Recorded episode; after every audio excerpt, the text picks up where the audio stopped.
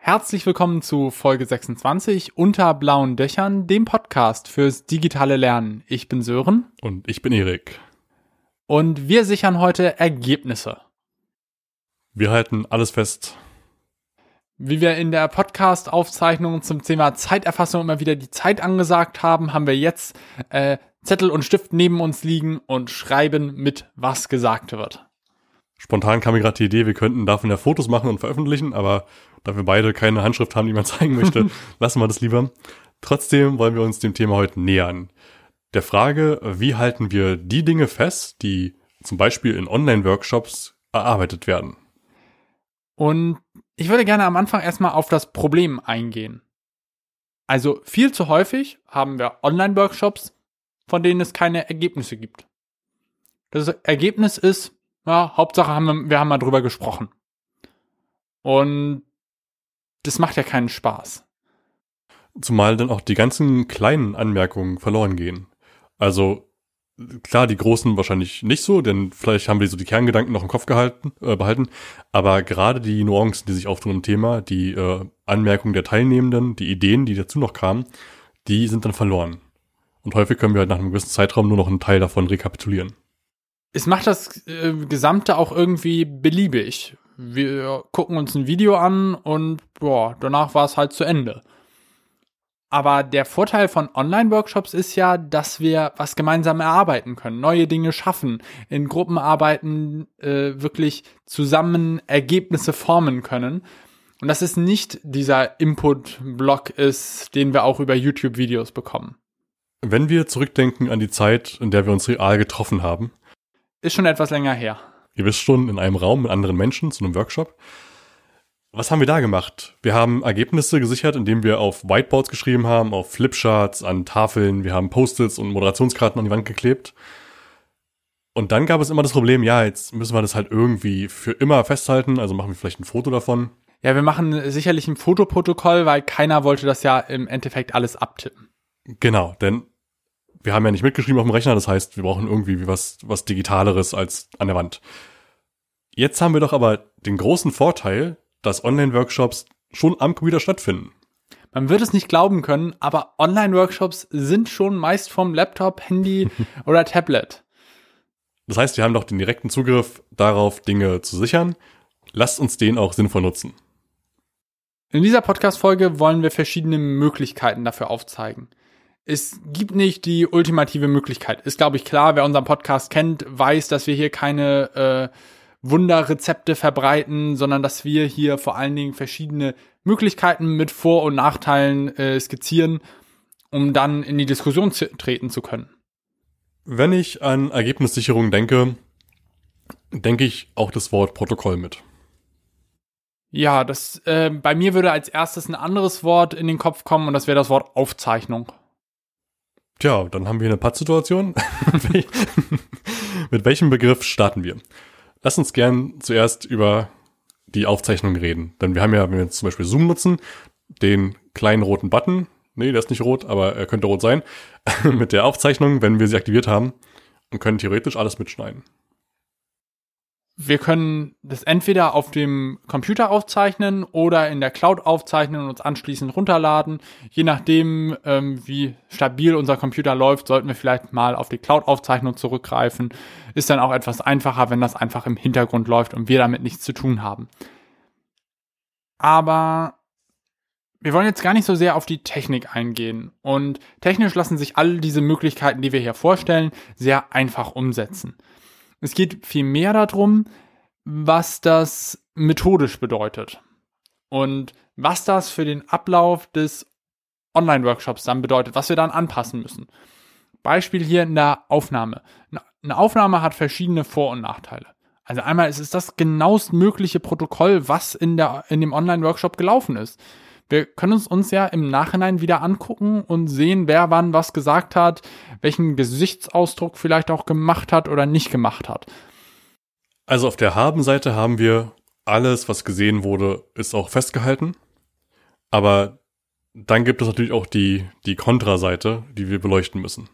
Es gibt aber noch mehr Vorteile. Also wenn wir zum Beispiel darauf gucken, dass wir das Ganze nochmal auswerten können, also auch aus referierenden Moderationssicht, einfach nochmal uns angucken können, was ist eigentlich gut gelaufen, was ist schlecht gelaufen, wo wir vielleicht im Eifer des Gefechts einfach während des Workshops nicht die Zeit hatten. Wir, wir haben ja nicht dann die Möglichkeit, irgendwie alles genau festzuhalten und zu sehen und auch mitzubekommen, weil unsere Konzentration ja dann häufig in anderen Punkten ist. Also wir müssen gucken, dass die richtige Bildschirmfreigabe läuft. Wir müssen gucken, ähm, dass äh, die Teilnehmenden auch alle da sind, wo sie sein sollen, dass die Breakout-Sessions eingerichtet sind und so weiter.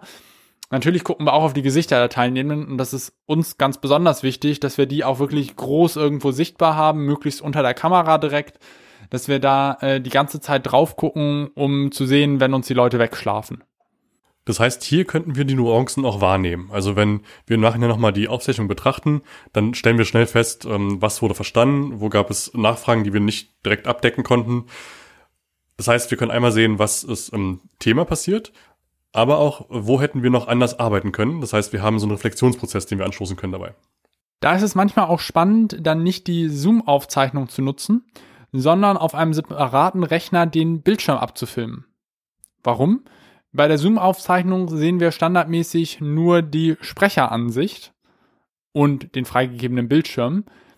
Aber manchmal wollen wir auch die Sachen, die drumrum noch so passieren, sehen. Also vielleicht die Galerieansicht. Wir wollen vielleicht auch den Chat nebenbei äh, direkt sehen, eingeblendet. Und dafür kann es sich ganz gut eignen, dann einfach den Bildschirm abzufilmen. Also natürlich mit einem Tool nicht die Kamera davor zu positionieren, ist glaube ich klar. Das wäre der nächste Schritt, dass wir den Raum mit abfilmen, sodass wir auch unser Verhalten, unsere äh, Bewegung mit abfilmen, um noch größere Effizienz zu erreichen.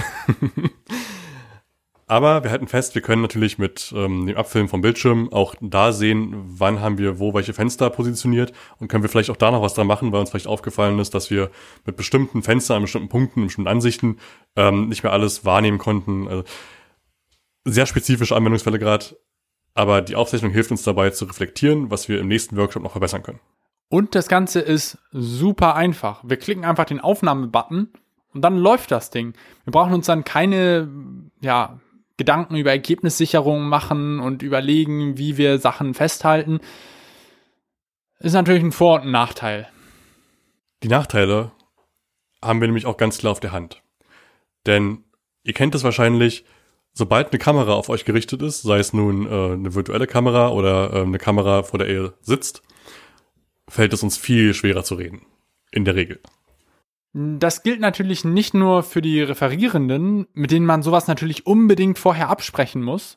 Schließlich verdienen die häufig ihr Geld damit, dass sie Workshops geben. Wenn es jetzt auf einmal eine komplette Aufzeichnung des Workshops gibt, ja dann, what's the point? Also äh, da einfach mit den Referierenden genau ehrlich ins Gespräch gehen und fragen, ist das für dich eigentlich okay, äh, wenn wir den Workshop aufzeichnen? Und äh, macht das überhaupt Sinn? Interaktive Teile, Breakout-Sessions können natürlich aufgezeichnet nie wirken. Und gerade wenn wir die Teilnehmenden noch mit aufzeichnen, dann wird das datenschutzrechtlich auch echt bedenklich. Das ist der eine Punkt. Das heißt, alle Teilnehmenden müssen zustimmen. Aber auf der anderen Seite nehmen wir natürlich auch Interaktivität raus, wenn wir die Kamera, äh, wenn wir die Aufzeichnung mitlaufen lassen. Denn die Hürde ist jetzt viel größer. Wenn ich normalerweise im Online-Workshop was sage, dann ist es ein Kommentar, der ist zeitlich begrenzt. Also angenommen, ich verspreche mich oder ich sage was, was aus meiner Perspektive irgendwie dumm war, dann ist es halt gesagt, es wird besprochen, aber es ist weg danach. Nach zwei Minuten haben es spätestens alle vergessen. Wenn jetzt aber die Aufzeichnung lief und wir das für immer irgendwo veröffentlicht haben, wollen wir natürlich nicht die Person sein, die die dumme Frage stellt. Also stelle ich im Zweifelsfall meine Frage lieber nicht oder äußere meinen Gedanken dazu nicht. Und das ist eine Hemmschwelle, die viel zu groß ist. Die wollen wir in Online-Workshops in der Regel nicht haben. Interaktionen sollten so niedrige Zugangsschwellen wie möglich haben. Damit nehmen wir uns die Interaktion komplett raus. Das heißt, die Empfehlung wäre hier, wenn ihr aufzeichnet, dann nur die Input-Sessions aufzunehmen, die Momente, wo also Referierende reden. Und ganz klar zu kommunizieren, Leute, in den Interaktionsphasen, da wird nicht aufgezeichnet.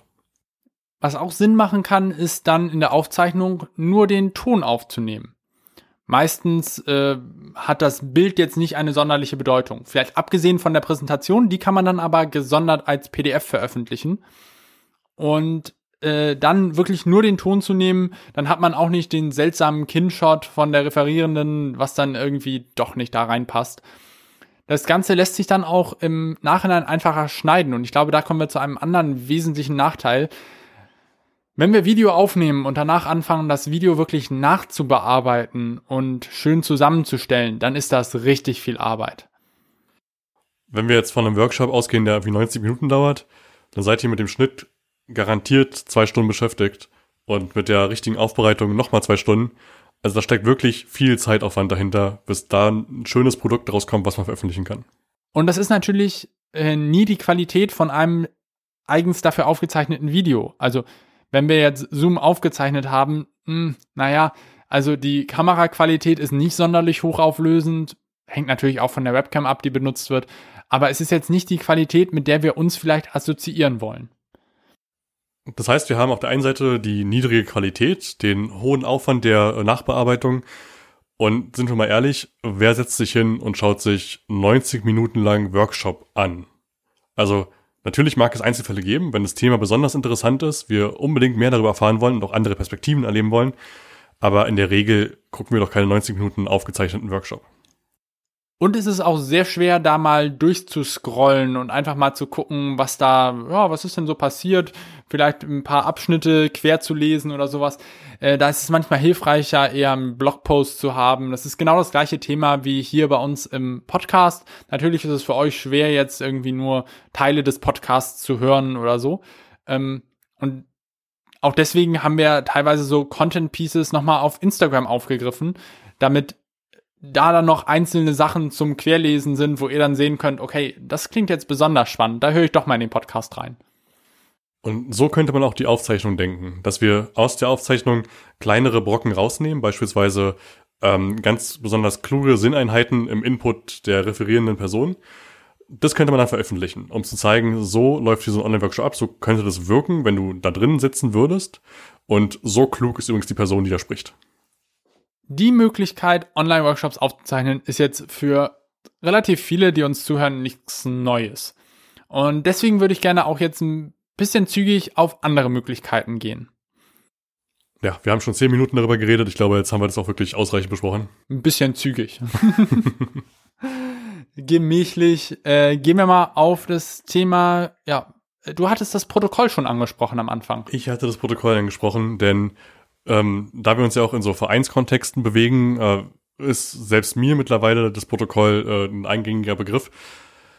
Bitte vorher aufzeichnen, wann das Meeting genau begonnen wurde, äh, wann es beendet wurde, wer die Teilnehmenden dabei waren und welche Tagesordnungspunkte natürlich bearbeitet werden. Diese Tagesordnungspunkte müssen dann auch durchnummeriert werden und es muss dann immer äh, darauf referenziert werden, zum Beispiel wie in Tagesordnungspunkt 3 diskutiert wurde.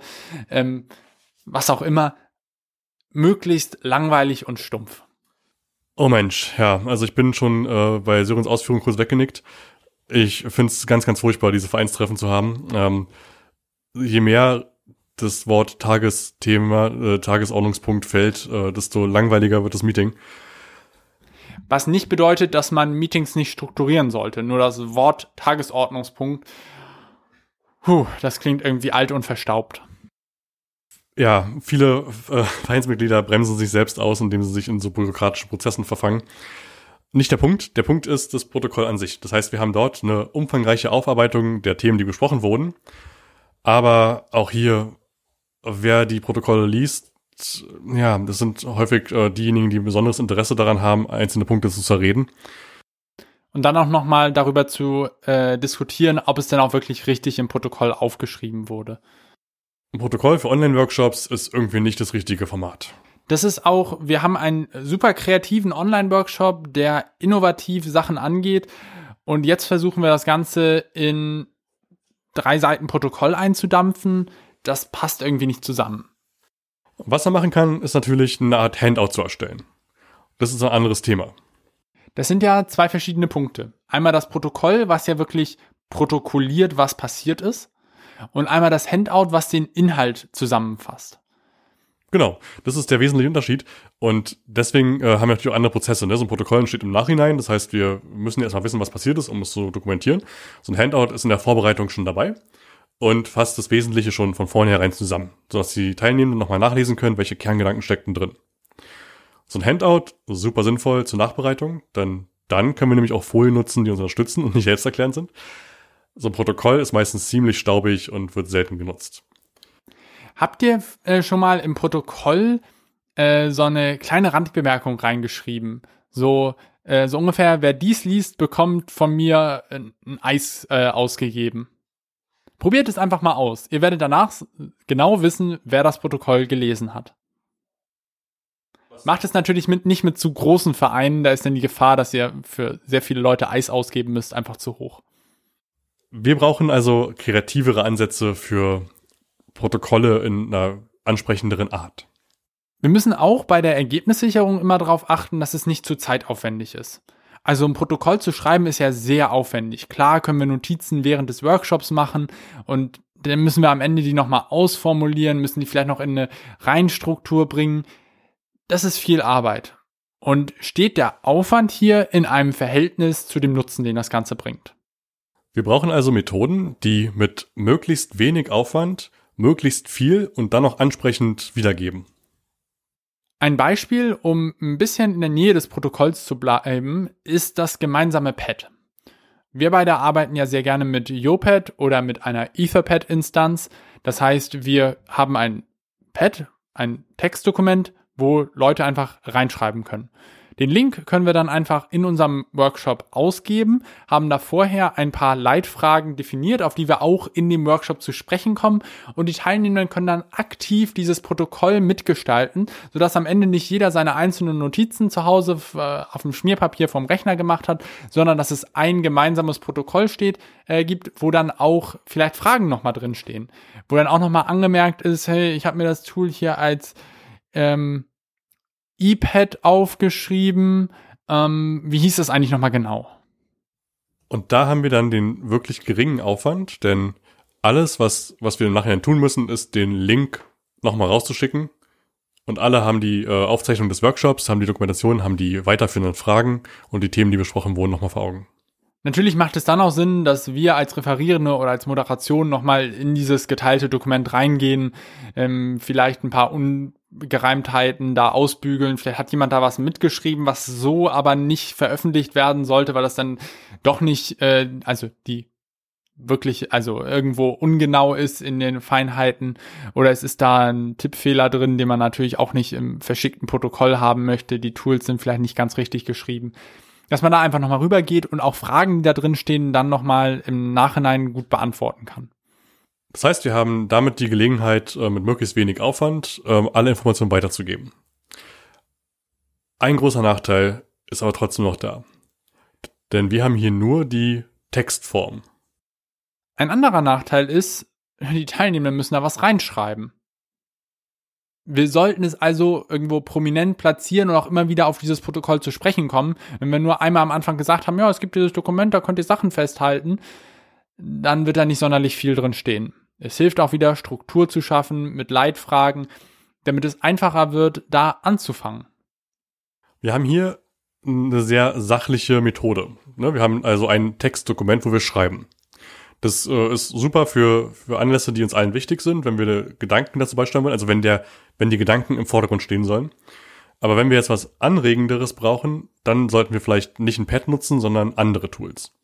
Ich denke da an digitale Whiteboards, wo wir gemeinsam auf einem großen weißen Blatt visueller arbeiten können. Dann wird es natürlich sehr schnell sehr kreativ und wir haben im, am Ende nicht die einfache Struktur, in der die Ergebnisse stehen das ist dann wieder eine Abwägungssache, was uns gerade wichtiger ist und wie kreativ der Prozess ist, in dem wir gerade arbeiten. Auch sind solche äh, Whiteboards natürlich, ich will jetzt nicht sagen kompliziert, aber auf jeden Fall komplizierter als ein einfaches Textdokument. Das heißt, wenn Teilnehmer da was reinschreiben, dann äh, wird das ja am Ende keine schöne Visualisierung, sondern es wird meistens eher eine Sammlung von Begriffen, mh, weil ja da äh, dann auch der eine färbt seine Begriffe irgendwie ein, der andere macht das nicht, der eine hat die Funktion gefunden, wie man auch tippen kann, der andere äh, krakelt da mit der Handschrift noch was hin. Da müssen wir natürlich auch mit rechnen, dass das nachher nicht so, dass, ähm, ich wollte gerade sagen, also das fotogene Ergebnis ist, was wir vielleicht haben wollen. Vor allem ist es ähm, halt auch keine Sache, die wir eins zu eins so ganz öffentlich machen sollten. In der Regel müssen wir da noch ein bisschen nachbessern. Aber gerade wenn es so äh, eine kleine Gruppe gibt, zu der wir Zugriff haben über irgendeinen, weiß nicht, über einen E-Mail-Verteiler oder irgendeine Art von äh, Lernforum, kann es natürlich hilfreich sein, diese Screenshots eins zu eins zu nehmen und dort zu veröffentlichen, dass der Prozess, den sie hatten, nochmal sichtbar wird. Allerdings äh, müssen wir halt ganz klar machen, wenn wir die verbindlichen Informationen rausgeben, ist es dann nochmal ein anderes Format. Also gerade wenn es um so kleine Formulierungen geht. Also wir müssen es dann nochmal ergänzen, wahrscheinlich mit einer Art von Handout. Wir haben also jetzt verschiedene Möglichkeiten der Ergebnissicherung angesprochen. Ein Punkt, der noch auf meinem Zettel steht, ist der Chat. Natürlich stehen im Chat Nachrichten drin wie Hallo aus Kassel oder ähm, Susanne, freut mich, dass du auch dabei bist. Aber, also, das sind natürlich Sachen, die müssen wir nicht unbedingt sichern, sind natürlich auch witzig, um zu zeigen, dass der Workshop lebendig war. Aber eine andere Sache ist, wenn Fragen im Chat gestellt wurden.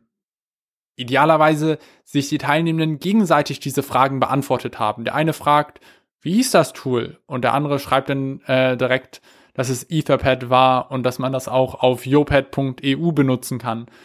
Oder ähm, wenn im, äh, im Chat auch irgendwelche Ideen gesammelt wurden. Dann, also was wir ja sehr gerne machen mit, mit Chatterwise, ich glaube, das ist nochmal eine gesonderte Podcast-Folge im Kurzdurchlauf. Das ist ein Tool, was den Zoom-Chat ausliest und dann schön als Wortwolke zum Beispiel oder auch als Abstimmung visualisieren kann. Und wenn wir da jetzt mehr Ergebnisse im Chat drin stehen haben, dann macht es natürlich Sinn, irgendwo den Chat auch zu sichern. Sehr einfache Sache. Einfach, da sind so drei Punkte, draufklicken, Chat speichern. Geht bei ziemlich vielen Meeting-Programmen, nicht nur bei Zoom, Big Blue Button, das funktioniert eigentlich alles gleich. Das heißt, hier hätten wir jetzt, wenn wir äh, mit Zoom denken und mit Chatterwise denken, hätten wir beides irgendwie kombiniert. Wir haben einmal den, äh, das Textdokument, was wir sichern. Wir haben andererseits dann aber auch so Wortwolken, die wir ausgeben können und Abstimmungsergebnisse. Ähm, trotzdem, auch hier müssen wir wieder nacharbeiten. Wir müssen Dinge ähm, zusammenfassen, ergänzen, vielleicht verdichten. Also auch, haben wir, also auch hier haben wir noch die Nachbereitung, die ein bisschen Aufwand bedeutet. Mein Gedanke ist es, nochmal mit reinzugehen, mit rein. Ein Gedanke, den ich noch mit reingehen möchte, ist, dass wir die Teilnehmenden so viel wie möglich selbst erstellen lassen. So wie wir es bei dem Pad gemacht haben, dass die Teilnehmenden alles schreiben und wir nur noch ganz wenig nacharbeiten müssen, können wir das ja auch in anderen Programmen äh, machen, die etwas visueller aufbereitet sind. Ich denke da zum Beispiel an Google Slides oder an PowerPoint Online oder was auch immer ihr nutzen möchtet, worauf wir ähm, gemeinsam Folien erstellen können. Das heißt, wir haben die Möglichkeit, Text zu schreiben. Wir haben auch die Möglichkeit, Bilder zu posten und das gemeinsam zu gestalten und dann als Arbeitsmappe rauszugeben. Ist ein Schritt, den ich sehe, der beides verbindet, was visuelles und was inhaltliches, aber schön aufbereitet. Auch hier haben wir den Nachbereitungsaufwand, denn wir müssen äh, die Inhalte nochmal gegenlesen, müssen vielleicht noch ein bisschen nachverarbeiten. Äh, vielleicht sind einige Bilder äh, mit Quellen, äh, mit Lizenzen geschützt, müssen die vielleicht austauschen oder rausnehmen, bevor wir es veröffentlichen können. Aber die Hauptarbeit lag bei den Teilnehmenden und sie ist besser aufbereitet, wenn wir Strukturen und Vorlagen vorgeben, als es zum Beispiel in so einem Pad ist. Ich glaube, es ist ein Punkt, der sich mit über viele Podcast-Folgen und auch viele unserer Online-Workshops zieht, dass solche Vorlagen einfach helfen, den Prozess etwas zu steuern und dann auch sinnvolle Ergebnisse zu bekommen. Dass das Ganze nicht äh, ganz so wild ist. Es gibt viele Möglichkeiten, die Ergebnisse zu sichern und ich versuche die gerade in meinem Kopf irgendwo in eine Struktur zu bringen. Wir haben natürlich einmal diese formalen Sicherungsmöglichkeiten, wie jetzt das Protokoll. Und wir haben sehr informelle Sachen, wie zum Beispiel der Chat und wir haben aber auch auf der anderen äh, Leiste, ich weiß nicht, wie man das beschreiben soll, eher inhaltliche Sicherung äh, des Gesagten, also jetzt das Handout ähm, am Ende und eher eine Sicherung des Prozesses. Also was haben die Kleingruppen aufgeschrieben, vielleicht auch da, was wurde im Chat geschrieben. Und dazu habe ich noch einen anderen Pro äh, Punkt zur Sicherung des Prozesses, ein Gruppenfoto. Es ist häufig sehr schade, wenn wir, gerade wenn wir anregen in Workshops, dass Leute mit Video dabei sind und das nicht so gegen eine Wand gesprochen wird und dann haben wir am Ende, ja, kein gemeinsames Bild zusammen, was wir dann auch veröffentlichen können und zeigen können. Und gerade beim Gruppenfoto ist es ja äh, sehr leicht dann zu sagen, hey, wer nicht auf dem Gruppenfoto gesehen werden möchte, der schaltet einfach jetzt seine Kamera aus Und dann haben wir die Möglichkeit, wirklich einen Screenshot zu machen, wo die Leute zu sehen sind, die auch zu sehen sein äh, wollen. Und wo wir auch nochmal in Zoom dann schnell die Namen ausschalten können, dass die Namen nicht mit angezeigt werden. Dann ist das wirklich kein Problem und eine schöne Form auch nochmal den Prozess zu sichern. Äh, Gerade wenn wir das nachher öffentlich machen wollen und dann nochmal zeigen wollen, hey, da waren wirklich Leute dabei beim Workshop und wir haben da angeregt diskutiert. Ist natürlich dann schade, wenn da nur fünf Leute auf dem Gruppenfoto sitzen und alle eher so eine, in so einer zurückgelehnten oder aufgestützten Pose. Da müssen wir nochmal über die Außenwirkung nachdenken. dann sollten wir vielleicht nochmal über unseren Workshop generell nachdenken, ob der so gut war.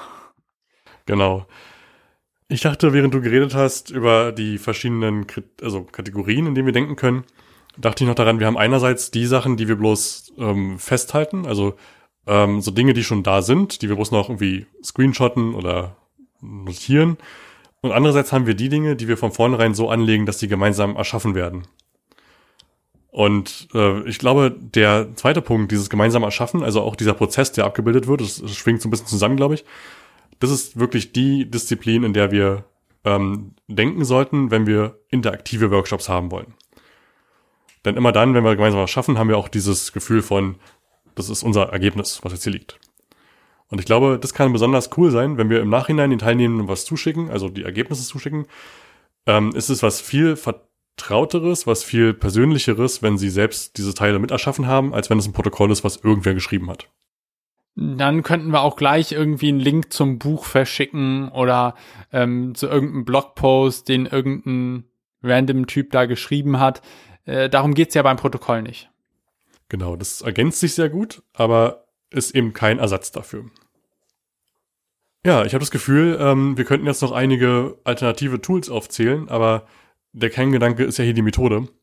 Wir sind kein Tool-Podcast. Wir haben immer gesagt, es gilt, die Methode vor das Tool zu stellen und nicht zu sehr im Klein-Klein zu gucken, ja, passt das Tool gerade mehr oder das. Das ist auch sehr einzelfallabhängig und äh, also falls ihr da irgendwie eine Idee habt und noch nicht genau wisst, wie ihr es umsetzen könnt, schreibt uns gerne.